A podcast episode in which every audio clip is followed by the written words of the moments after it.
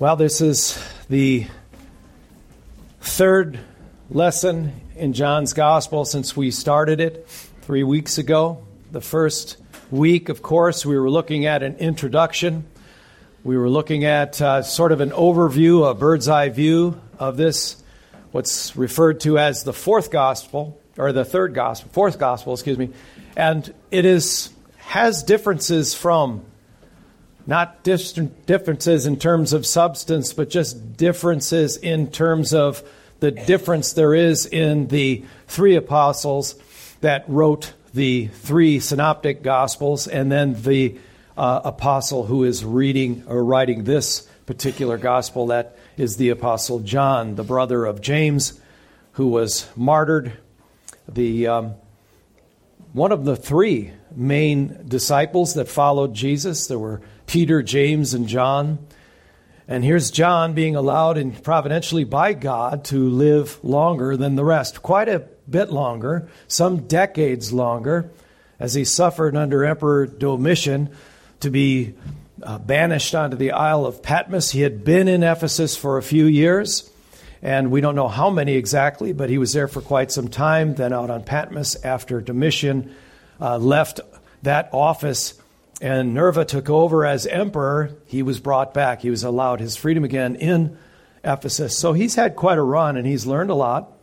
And as was recorded in extra biblical his, history from back all the way back to the early church fathers, uh, there was a need for a, another gospel to be written. Already the churches had strayed. That's why we see the uh, letters in Revelation chapter 2 and chapter 3 rebuking the churches, the seven churches in Asia Minor. And John surely is aware of those things, but he's also aware, of course, of hundreds of years worth of Greek philosophy from Plato to Aristotle to Socrates to all the rest that wrestled with the concept that they referred to as the Logos. The Logos is the universal mind, it is with capital letters that we use words to define the Logos that John reveals when we say he is reason. The Logos is wisdom. The Logos is knowledge. Uh, we can't come to an understanding of truth apart from it, or Him, as we discover. And a early uh, theologian, Jewish theologian named Philo, had taken that concept a bit further as he found in their scriptures at the time, what we call our Old Testament scriptures, he could see what the Greek philosophers were wrestling with and finding it that it emerged in the Old Testament scriptures. That had been around for a long time. So, this is the culture. This helps us to understand culturally what what John is trying to address, and he addresses it right out of the gate. In the beginning was the Word. The Word was with God. The Word was God.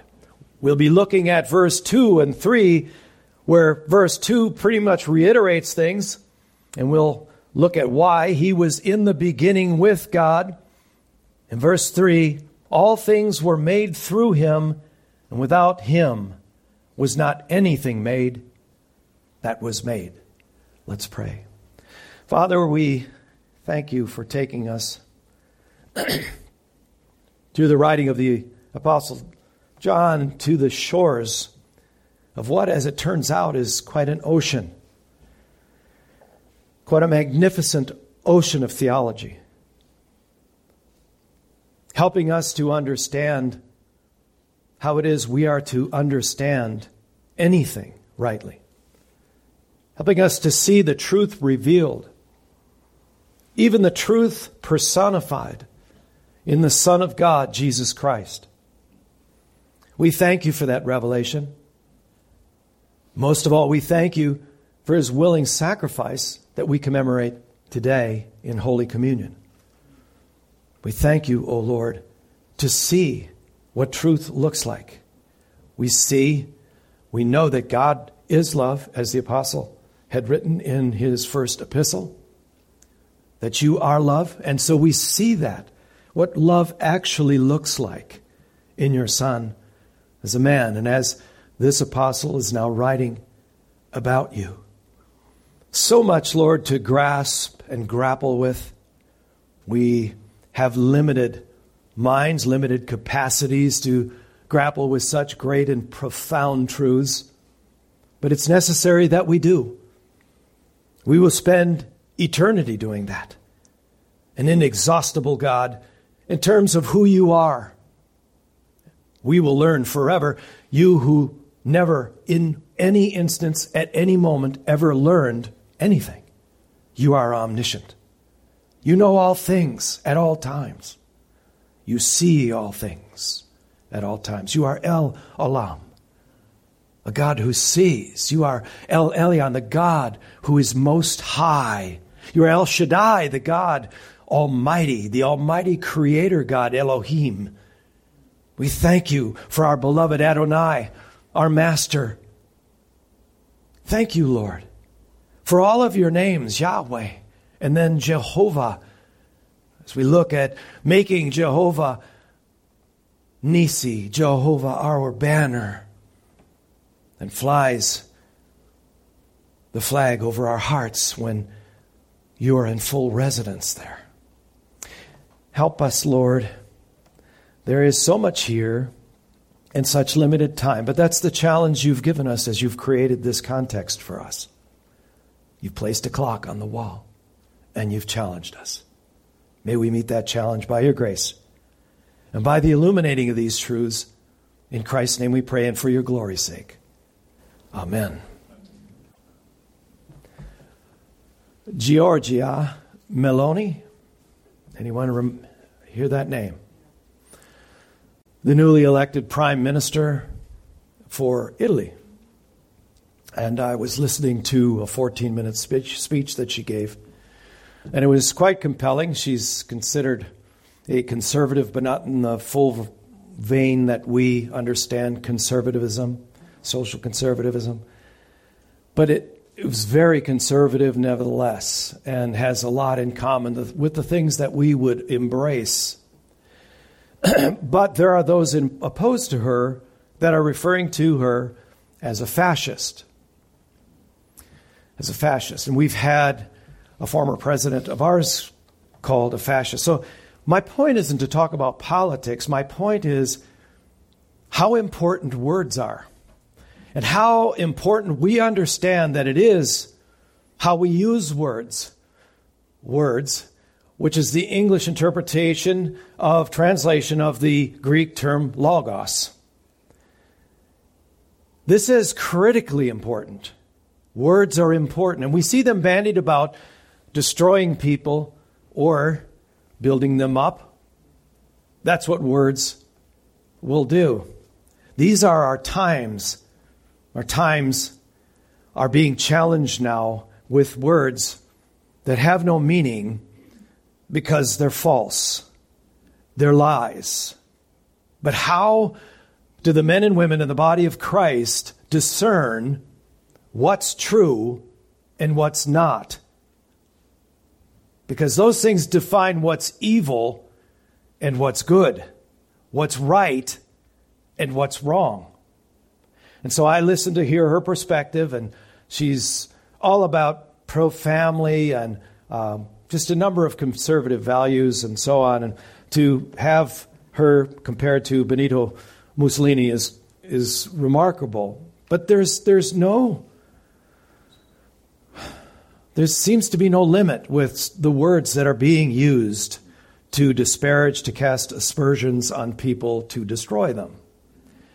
Um, I like how she finished with a G.K. Chesterton quotation. Uh, he wrote this a hundred years ago Fires will be kindled to testify two plus two make four. Swords will be drawn to prove that leaves are green in summer. And She finishes with this that time has arrived and we are ready. Grazie, Italia. Are we ready? That question struck me as I heard how she finished there, and I'm ready to say, give her a standing ovation myself. In 14 minutes, she knocked it out of the park. Powerful. We wouldn't agree again with everything, but I mean, I, this is something's happening in the world. You're aware of that. So, are we ready for that? Well, how can we make ourselves ready? There couldn't be a better way to be ready to deal with issues of words and the ideas that they carry than to solicit and be part of the divine mind or, or, to understand that the communication of the divine mind, those ideas, that's a capital I, by the way, the idea, Plato wrestled with it. The, there's an idea that gives, it's given birth and you see things come to, to form. There's a great power there's, a, there's an intention, there's a reasonableness, there's logic to it. Yes. And he referred to them as forms. These, these ideas, these forms. Well, there's clearly, I think we can all agree, a dearth of doctrinal depth right now in the body of Christ. At least as it comes to meeting this battle, right? I'm concerned. Just for myself, I want to be ready. If a politician in, in Italy can be that resolved and convinced and self assured and confident, don't we have much more reason to be? For what we've been given, what has been revealed to us is nothing less than God Himself speaking to us. These words are that important the dearth of doctrinal depth that we have in the body of Christ now, it's, it's sad. It's heartbreaking. Even Christians or Christians that go by that name will disparage those who put too much emphasis on what? Doctrine. The teachings of the living Christ? How so? When should we stop? When should we say, that's enough? I've learned enough. I've read enough. This was, I had a, one of my favorite professors in seminary was uh, Dr. Stephen Wellum. Bright, bright man. If you get anything of his, read it. He wrote an article that I was compelled by called Christ Over All. And he wrote this Disciplined biblical and theological thinking has taken a back seat to other cultural concerns, yeah? Satan's most effective weapon is what? Distraction. Get you reading these things. Let's dangle this in front of your eyes. Can you believe that? How about we focus, as we were saying in the men's group yesterday, on what's true instead of the counterfeit? on truth instead of the lie. So we know how to answer with grace and respect, but we understand what the truth is so that we might answer the lie. C.S. Lewis, and I have to, I have to do damage to this. I, I, I, tried to find it, but years ago I had it, and it, was a wonderful point he made. He said that uh, a lie needs to be answered if for no other reason, then it's a lie. When truth came, he confronted the lie. And it cost him what? His life. What we're here to commemorate.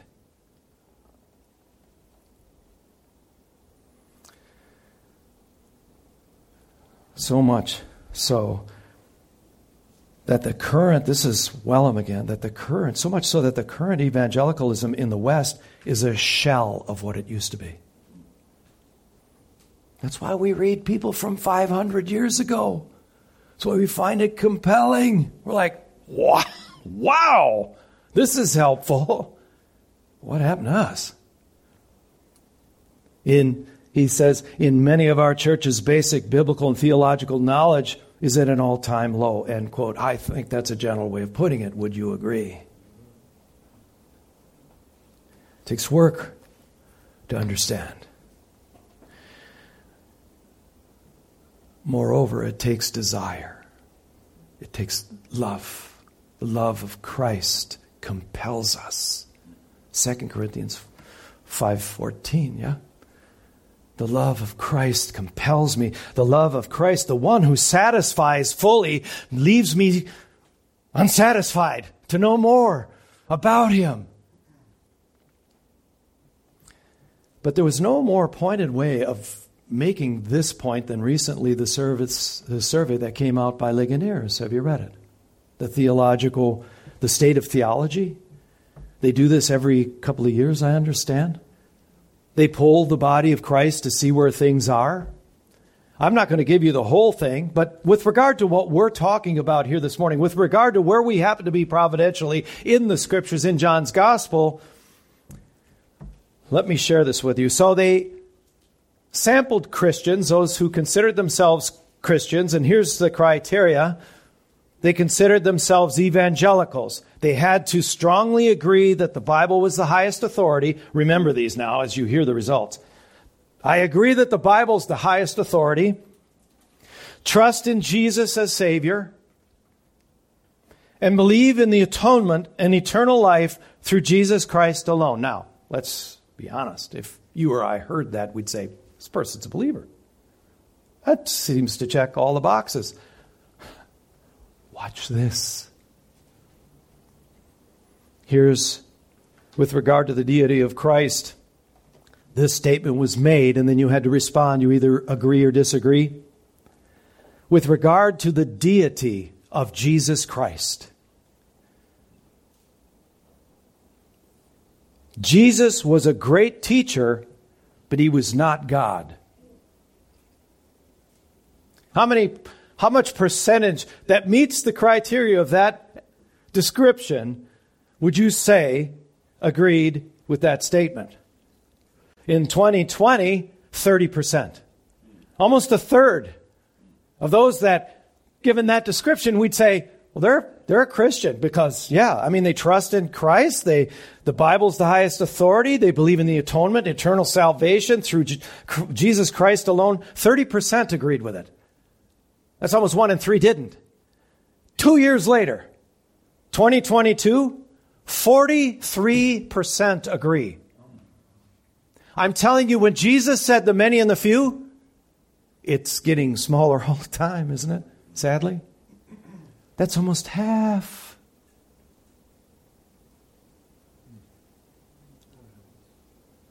They will not be allowed in heaven. That's heresy. That's rank heresy. What we have, they, they could just as well cut this entire, all 21 chapters of John's gospel out of the Bible. One more. With regard to the Bible as objective truth, how many of those do you think agreed with this statement? The Bible, like all sacred writings, contains helpful accounts of ancient myths, but is not really true. I mean, are you serious? Really? Anybody agreed with that? How about in 2020, 15% agreed with it? How about that going up to 26% in just two years? We'd better, no, we'd better, like Meloni in Italy, be ready. Choose you this day.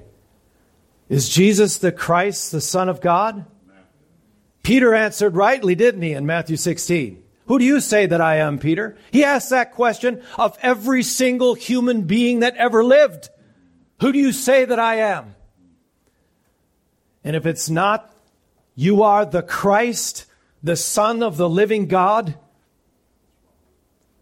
you're not saved. You're not. We are headed closer and closer to what's called universalism. Those who compromise. And there, this is another alarming thing, and it just defies reason. They're the ones that have the most, the biggest and most popular churches and followings.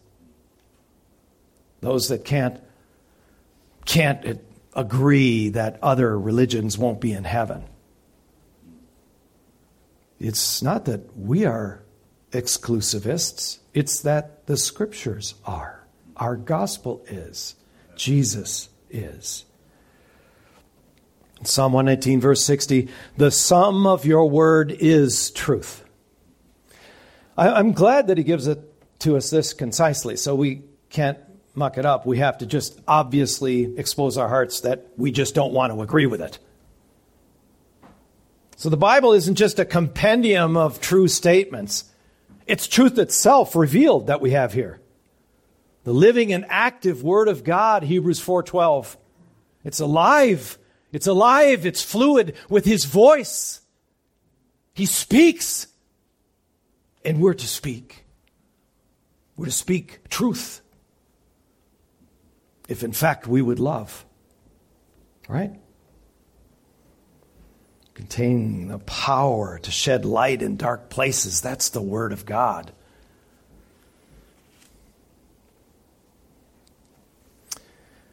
Sanctify them in the truth. Your word is truth. Jesus himself to the Father. I don't think he would get it wrong in a moment like that. Your word is truth, and it also lets us know that it is the means of sanctification.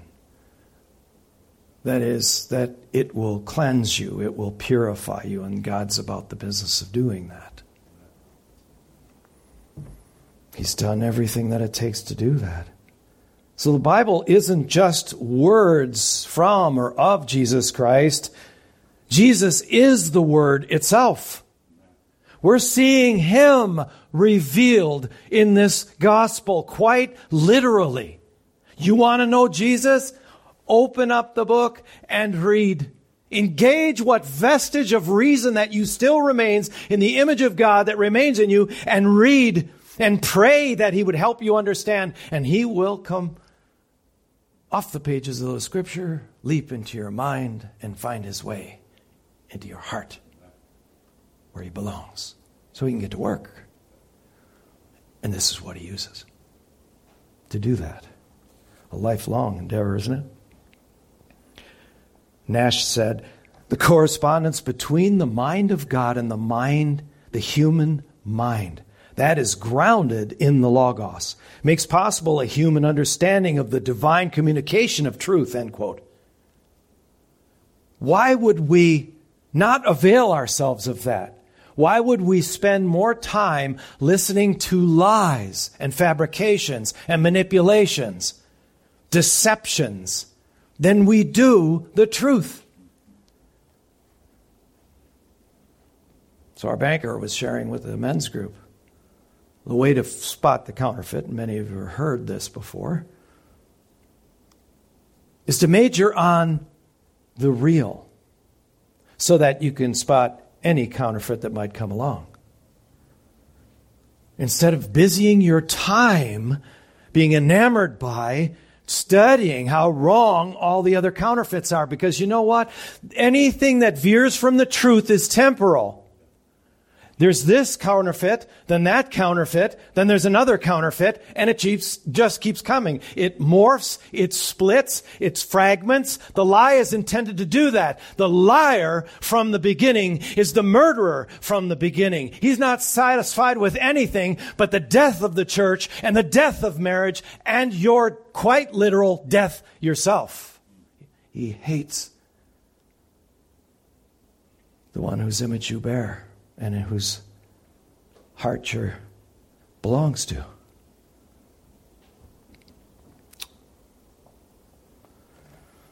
Carl Henry said, Since the eternal Logos himself structures the created universe and the conditions of communication, logical connections are eternally grounded in God's mind and will and are binding for man in view of the imago Dei, the image of God.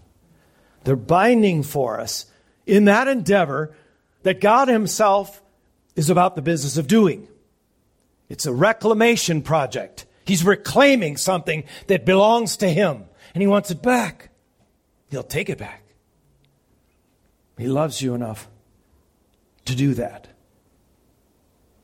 The truth will do it. The Word, the Logos, through knowledge, capital K, will inform the understanding. This poor 12 year old girl, in the example I was talking about first hour that was in the article, who went to her mother and she was all downcast, she said, What's wrong with you? And she said, I want to go to a, a mental health or some care facility because I really think I'm a boy. What sort of a crazy upside down world is this? That we would bend the knee to such an overt, obvious lie. That's helping her. That's constructivism. That's the legacy of Jean Piaget and others. We say you construct your own reality. You construct your own reality. You construct your own meaning. You make your own world. And guess who the God of that world is, by the way? You. Constructivism. That, that is rife in the schools. It's now moving past, it's been in the colleges for, and universities for some time, hasn't it? But it's moved down. High schools. Now it's into the grammar schools, the grade schools, the youngest. And they have the bold tenacity to say to the parents, You have no business here. Once you drop that child off at this school, they're ours. You have no business. They're passing laws to keep you from parenting your child. With what? With the truth. Oh, you'll damage the child. If they say they're, a girl says she's a boy, she's a boy. A boy says she, he's a girl, that's my child. I'm saying, you know what? I'm Let's find out. Um, let's go to the let's go to the hospital. We're going to get a chromosome test. And if it's two X's, you're a girl. If you're an XY, you're a, you're a boy. That, my friends, is science. Oh, it's t- more confusing than that. So we're going to take other words, gender, identity, and we're going to we're going to brutalize those terms. We're going to take them into our warehouse. Those terms belong to us. Our identity is in Christ. And in the fact that when He created, He created a man and He created a woman and He put one man and one woman in marriage. Did you ever think that you'd have to make that statement again in your lifetime? It's lunacy but they're absolutely, no, I say vehemently sincere about it. And in this cult of niceness, you either bend your knee to that or you're going to be punished. We will punish you. It's all over ideas which become ideologies the science of understanding, epistemology, the origin and source of truth. Where is it coming from you, for you? Where does it come from for me? Where do I go to find truth? The particular blog that I think is right or the, some Twitter feed that some post. What makes us, when we read those things, go, that's not true? The truth alone builds discernment. As MacArthur often says, the church isn't perishing from liberal theology. The church perishes from what? Lack of discernment. Lack of discernment. You've thrown my words behind your back, the psalmist wrote. You've taken them and thrown them behind your back. Who is it that I'm, curious? Who is it we're following? That makes me nervous, doesn't it? That make me, makes me apprehensive. Your words, your words are you. Those words came into my life. It breathed life into me, a dead man. And I belong to him. You see, there's possession there. So the biblical logos includes, I got a list of some of these ideas, these terms the divine mind, the divine idea, all capital. These all come from God and are communicated to us divine reason, divine wisdom, and divine knowledge. How does life have meaning? That's how. In the beginning was the Word, and the Word was with God, and the Word was God. He was in the beginning with God. Verse 2. So, to grow in Christ's likeness, it's imperative that this knowledge comes from one source exclusively. One. We just sang that. Powerful song. One. I want to unpack some things on these concepts from a passage from 1 Corinthians chapter 8. I want to look at verse 1 through 3. Paul writes something curious, given what we're looking at right now from John's Gospel. He writes, We know that all of us possess knowledge. Well, sure. This knowledge, the knowledge that man conjures up on his own, which satisfies his pride, satiates his understanding, it puffs up. That's what he says. This knowledge puffs up, but, oh, so there's another kind. Yes. But love builds up. If anyone imagines that he knows something, he does not yet know as he ought to know. But if anyone loves God, he is known by God. This is a monumental passage right here. This just this handful of verses. When you have the word ought, what do you have? It's the same as the word should. You have something moral, yeah, command, right? This is how you ought to know. What have you neglected? Why have you turned from the communication that I brought through my son? You're not knowing as you, as you ought to know. The Corinthian church, you know what a mess that was already. In Paul's day, just a few short years, and it was a mess. He's trying to, he's trying to untangle all the mess that there is in Corinth. And then he says, coming off that statement, love builds up. So that it's implying the other does what? Tears down. Words do one or the other, as we'll see. He doesn't know as he ought to know, but if anyone loves God, he is known by God. Great news. So I love God, you love God. That means you, he has known you for, for how long? like pretty long time, right? this expression, you know, the arche, the beginning, like before that.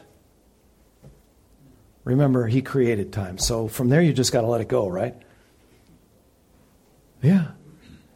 This is intimate. This is powerful. He who is love is saying that he's known us for a long time if we love him because as Romans 5 5 says, the love of the believer has been what? For the believer has been what? Shed abroad in his heart. Romans 5 5. So he's poured his love into those that he's known from before time began. What does that have to do with knowledge? This, Logos, this whole concept the divine communication that was broken in the garden is now reestablished. We have access to the mind of God. How about that? And yet we dither over decisions we're making in our families, right? Should we move? Should I get another job? I mean, should we do this? Should we do that? And dithering and dithering. And it's like, this is intensely practical and helpful. And why don't we go to the Word? Because then we access the mind of God to find out. This is why we are exegetes. This is why we are expositors. And this is why we are biblical counselors. This is why, out of a threefold purpose we hang on the wall, we hold to the supremacy of Scriptures. Can you make that too high? If you thought that, you can turn to the psalmist who says, I've elevated, I've exalted my word and my name above all things. And you'll see a little asterisk there because it's just as faithful to the rendering to say, I have exalted my word above my name. It's fair treatment of it. Why? Because he is the word. And if we're going to be able to communicate God to other people, we had better understand the knowledge God has for us coming from His Word. So the first knowledge only leads to conceit. We were talking about conceit in the first hour, what that actually is. But the second knowledge he's talking about, that you ought to know this way uh, if anyone loves. You ought to know this way if anyone loves. What does that have to do with anything? Knowledge ha- is very intimate in God's economy of words. The gnosis, the epignosis, this intimate knowledge that we see in a marriage. We are, are we not the bride of Christ? Yeah? He is the, the husband. It's powerful. It's intimate communion, which leads us to do things for other people outside of ourselves. That's what it leads to. Love uses truthful words. Here's our conclusion on this portion of it to build up, not to tear down. And the reason I put that in there is to address this whole issue. They, they steal words from God's economy all the time. That is, those who are part of the lie. And so let's call this constructivism. Love builds up. Oikodomeo.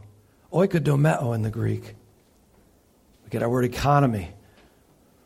We get our word household from that series of words, it also means to construct.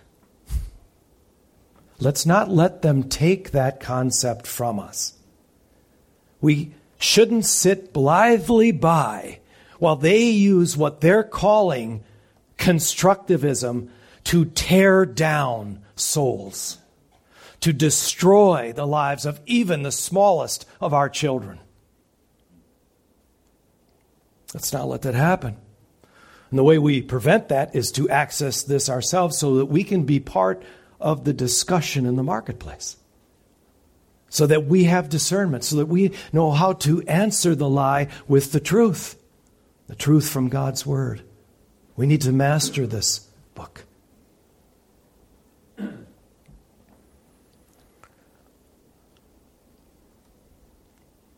Psalm 5, verse 9. For is, there is no truth in their mouth.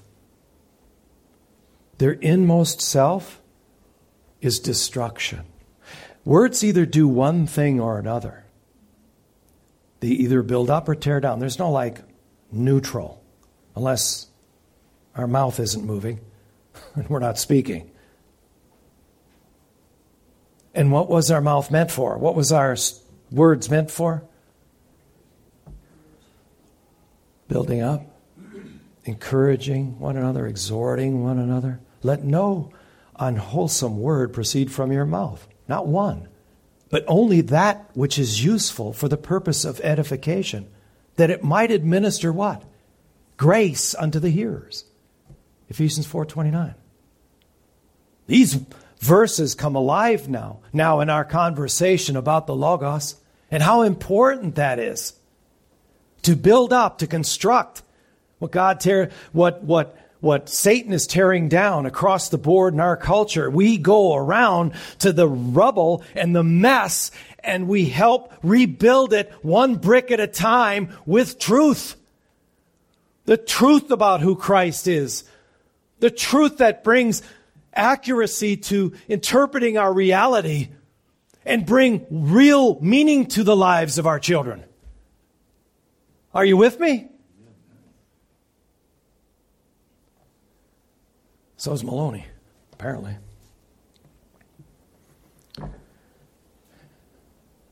It's time. She's right. It's time. We'd better be ready. They claim they're ready. We're not going to let the Italians get ahead of us, are we? I hope she's saved. I don't know.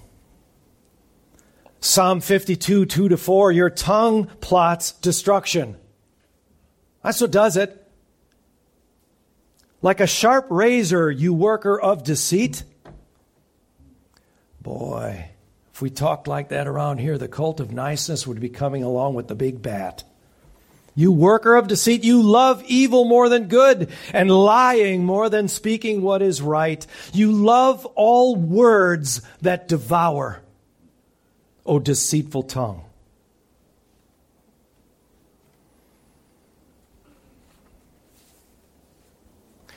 You look at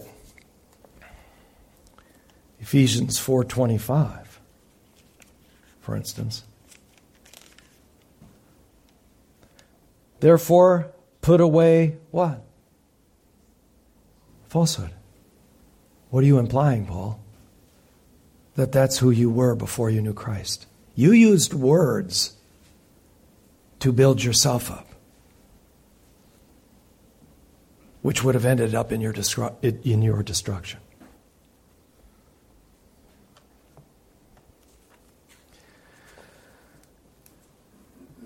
Proverbs um, 12, 18 to 19. I've mentioned this one before. There is one whose rash words are like sword thrusts, but the tongue of the wise brings healing. Truthful lips endure forever. Remember when I was talking about the temporal nature of lies? Truthful lips endure forever, but a lying tongue is but for a moment. It's constantly morphing. That's why you can't get a hold of it to try to nail it down with the truth. Morphing is common. It's like, wait a second. When you just said, no, that's not what I meant. No, here's what I meant. And you gotta, it's like trying to nail jello to a tree, right? It's trying to track down smoke. It's diabolical, it's deceitful. Charles Hodge, the theologian, wrote this More, mere theoretical or speculative knowledge that is, knowledge divorced from love, always see those connected, tends to inflate the mind. That is, it makes it vain and conceited. It is a great mistake, therefore, to suppose that mere knowledge without religion elevates and refines people or can purify society. Uh-uh. The reason why the philosophy that underlies uh, Augustinianism has stood like a rock in the ocean while other systems rise and fall like waves around it is that it is derived from the Word of God and not from human speculation. End quote. There it is. Back to epistemology. Where, what is my source? What is the origin of my source of truth or of knowledge or of understanding? How is it that you understand anything and, and where did that come from? That's an important question for us to ask. But this is why we are committed exegetes and expositors to expose what God is saying because this is the way. So that the word then falling on the hearing of those who belong to God, that word can exegete the person. He does it through His Word. That's why that's the emphasis, and it should be for all Christians everywhere. But that requires love. As he said, it requires love. As Paul wrote love for God, love for man. To love God, one must acknowledge possession. Do you remember Paul on the ship? When the angel visited him to reassure everyone that they were going to survive, he said, An angel came from the God to whom I belong, to whom I worship. You remember that? We must see it that way. or we're missing something important. I belong to Him. There's possession there. The International Critical Commentary says this this is the sure test love. And love of the highest of all objects, which is the highest form of love. The love of love, capital L, itself. This is very different, a very different thing from thinking that one knows something, end quote. Well, kids always are, have all kinds of things to tell us that they know, right? And you're like, we need to talk, son. Where'd you hear that? I'm not going to be very effective at that if I'm not accessing this myself, majoring in it, steeped in it, referring to it, applying it, understanding its utter practicality and its power inherent in it. He is known by God, Paul wrote. He is known by God in that 1 Corinthians 8, verse 3. Gnosko, it's to know as being what one is or professes to be.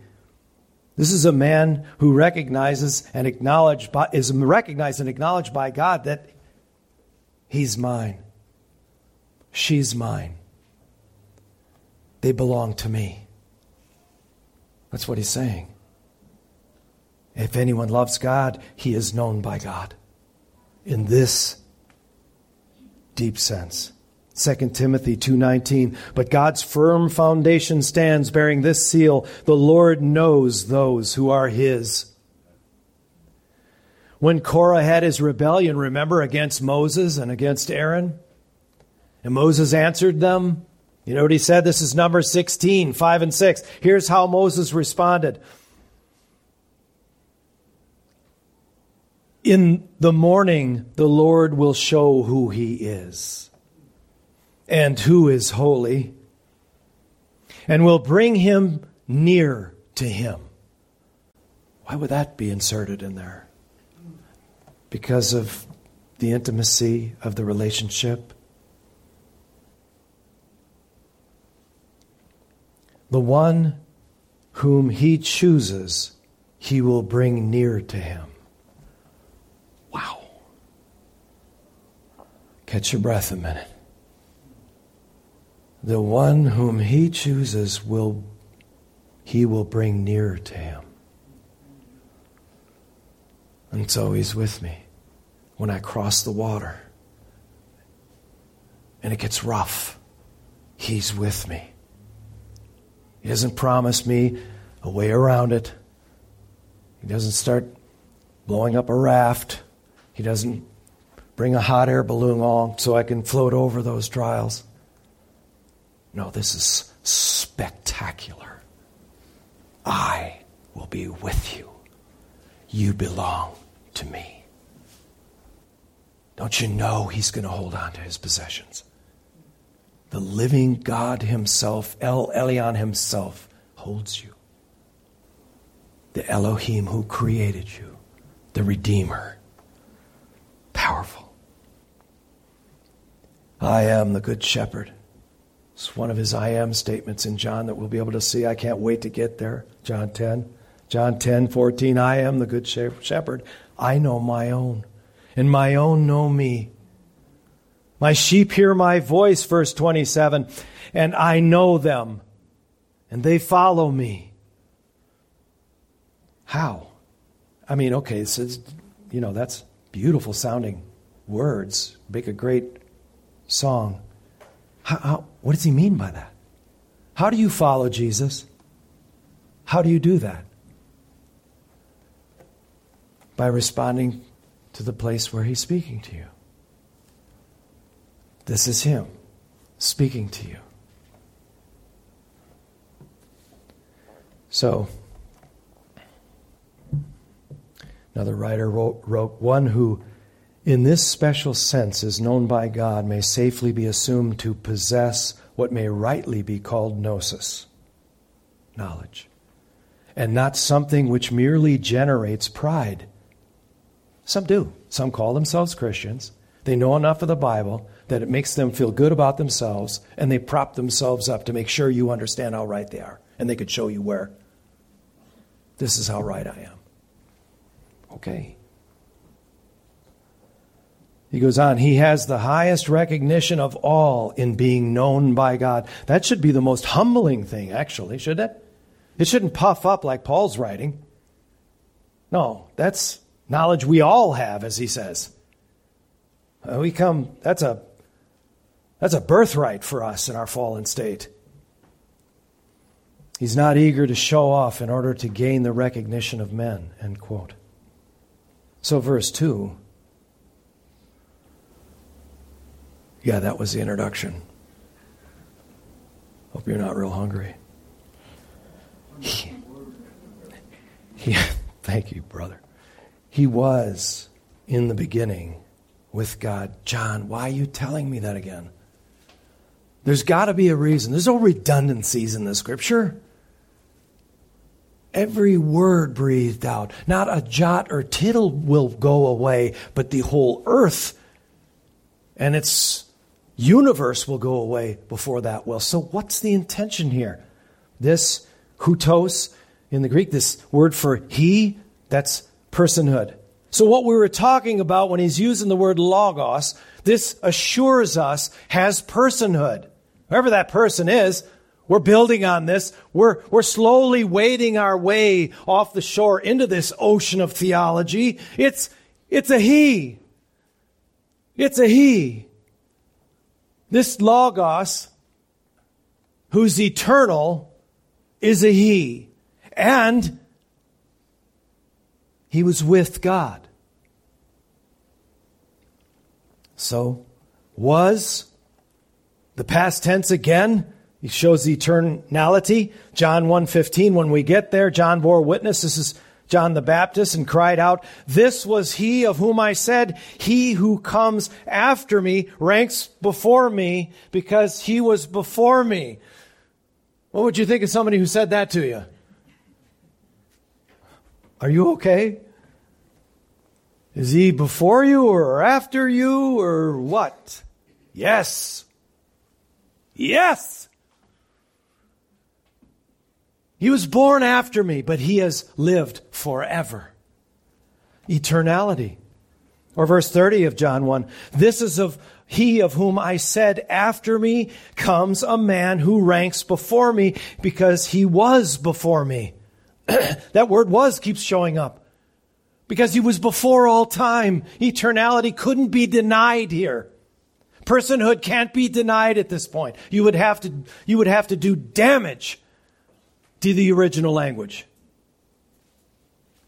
But when he says, in the beginning, this is arche again. He's using it again. Same word we see in the Septuagint version of Genesis 1 1. In the beginning, what? God what? Created the heavens and the earth. Who was this? Well, we're going to find out. This word with obviously directly denotes relationship. So, eh, whoever it is, this Logos is eternal. As personhood, it's an eternal person with a capital P, I'm sure. But that person is in a relationship because he was with God. And as we learn from verse 1, what's the third clause? And the word was God. How do we escape all this? We can't. You have deity there. You have deity. You have personhood. You have eternality. You have relationship. But this is what I love. This is what I love. Because we're talking about possession here. We're talking about belonging.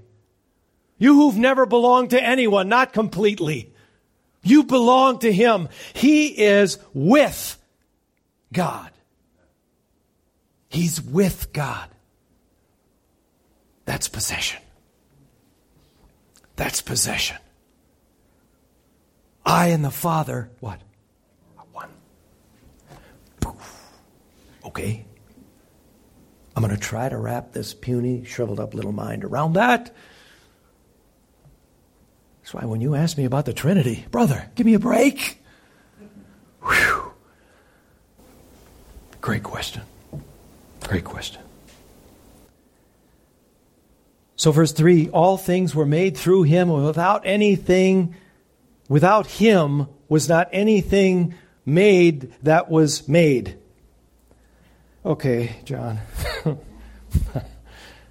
all things, okay, were made through him, and without him, by the way, that's where we get the idea of agency. Jesus Christ is the divine agency of all creation. You see? Through him and without him was not anything made that was made. Why? Because we'll see in another verse, because all things were made through him for him. Yeah. Oh, this is the Father God giving as a gift to his Son. I want you to make this and this is for you. But something's going to happen, and I'm going to need you to do something. I'll do it because I love them. I love this, Father. I love this. I love them. I would do anything for them. Look at what's beneath me here.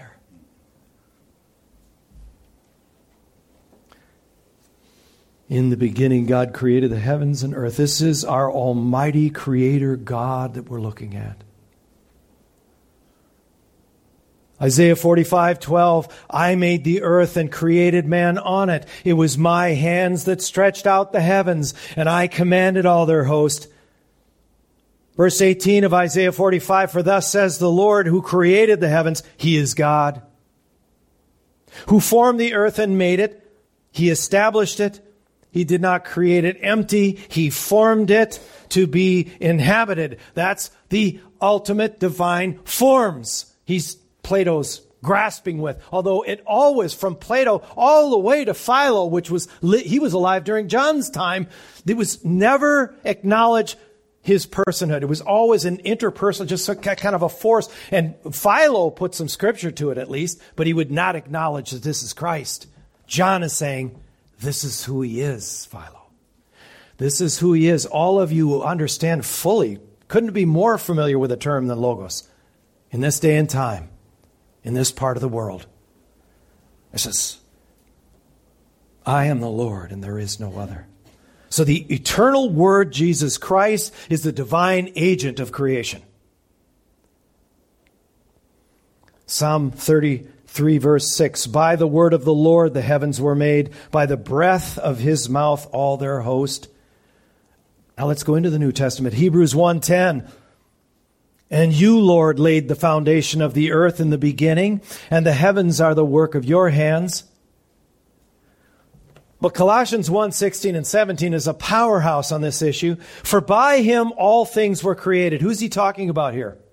Christ in heaven and earth, visible and invisible, whether thrones or dominions or rulers or authorities, all things were created through him. And this is the verse I refer to, what? And and for him. This is yours. You're going to make this, and I give it to you. What profound love exists in the Trinity. It's overwhelming. This isn't just any impersonal deity. He calls himself Father and Son. He's intimately involved. This, the closeness of this, it's not just I'll come and save you. You belong to me. Of course I'm coming for you. John 1:10 He was in the world and the world was made through him yet the world did not know him. And then this, Revelation 4:11. Worthy are you, O Lord, to receive glory and honor and power, for you created all things, and by your will they existed and were created. So, eternal wisdom and knowledge attending the eternal word with God in creation. I want you to see this in Proverbs chapter 8 as we're trying to draw this thing down a little bit to a close. Proverbs 8, Verse 22. Uh, this is this is a striking passage on what we're talking about here. Verse 22 of Proverbs 8. Listen to these words. The Lord possessed me. Now, this is a in the context, you know Proverbs, this is a personification of wisdom, but this wisdom has a capital W, doesn't it? This is the Logos, which is whom? Christ. Look at the possession there. The Lord possessed me at the beginning of his work, the first of his acts of old. This gift the Father had given, this, this form, this idea of God the Father, communicating that to his Son, and his Son fulfilling that as he did perfectly on earth for his Father, right? Verse 23 Ages ago I was set up at the first, before the beginning of the earth. When there was no depths, I was brought forth. When there was no springs abounding with water. Before the mountains had, had been shaped. Before the hills, I was brought forth. Before he had made the earth with its fields, or the first of the dust of the world. When he established the heavens, I was there. This is, this is glorious. When he established the heavens, when he made firm the skies above, when he established the fountains of the deep, when he assigned to the sea its limits, so that the waters might not transgress his commands, when he marked out the foundations of the earth, when I was beside him like a master workman, and I was daily his delight.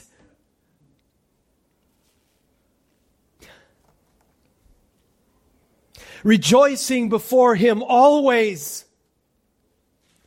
Rejoicing in his inhabited world and delighting in the children of man. What sort of love is this? What sort of profound intimate possession, this, this Logos.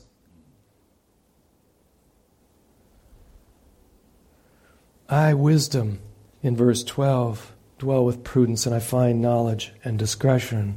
So that's the context.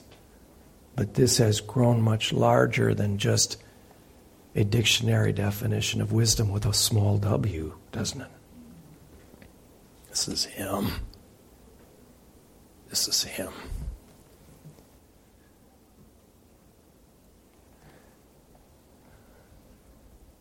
Verse 22 The Lord possessed me at the beginning of His work. Verse 30 I was beside Him like a master workman, and I was daily His delight, rejoicing before Him always.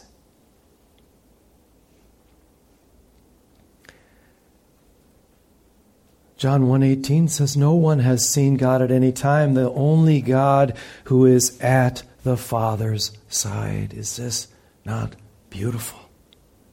This is sublimely beautiful this is him who goes by the name love with a capital L he has made him known I will be declared through my words and they will see me.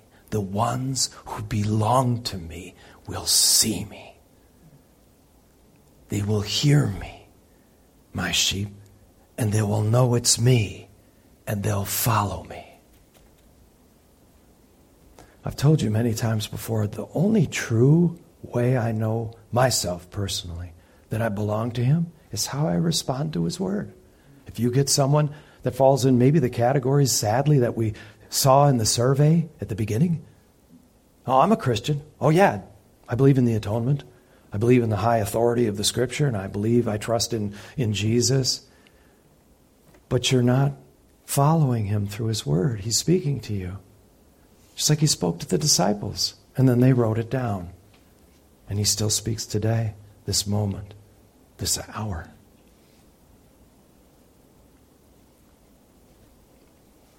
What's he rejoicing in? Rejoicing in his inhabited world. delighting in the children of man. All things were created through him. This is agency. Colossians 1:16. And for him. And these he delights in. He rejoices in all the time.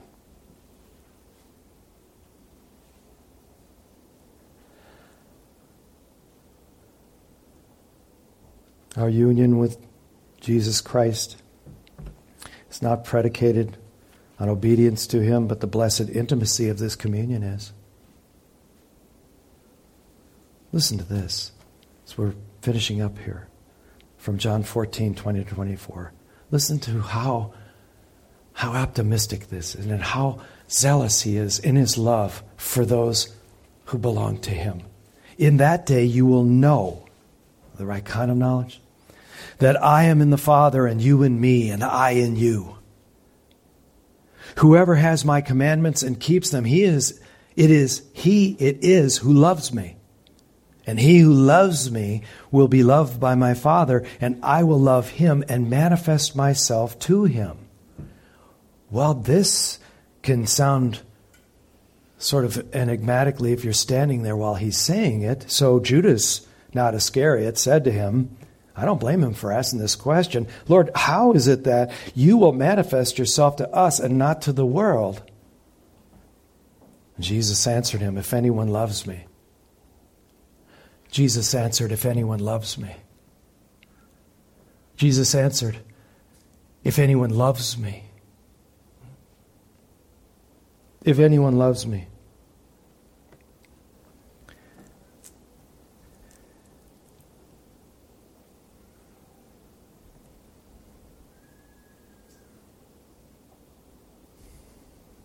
He will keep my word. And my Father will love him. And he will come to him. We will come to him and make our home with him. This is where we need to stop. It is enough. If you hear these things today, and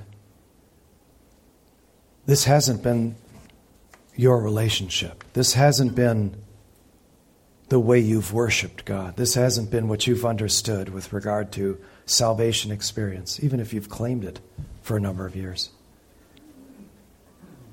Settle that now as we pray. And after the sermon, there's time to pray pray. I encourage you to pray that you would know God in Christ in this personal way, receive salvation, and have access to the divine mind, to truth, so that we, like the Italians, will be ready to answer the lie. Let's pray. Father, thank you so much for your patience with us. We thank you for your word. We thank you for how it brings life. We pray, O Lord, that we would understand just exactly what it cost you to restore this creation of yours, especially those in your creation who bear your image and likeness. Help us, O Lord, that we might honor you and find our light, lives hidden in you for all eternity. This we ask in Christ's name. Amen.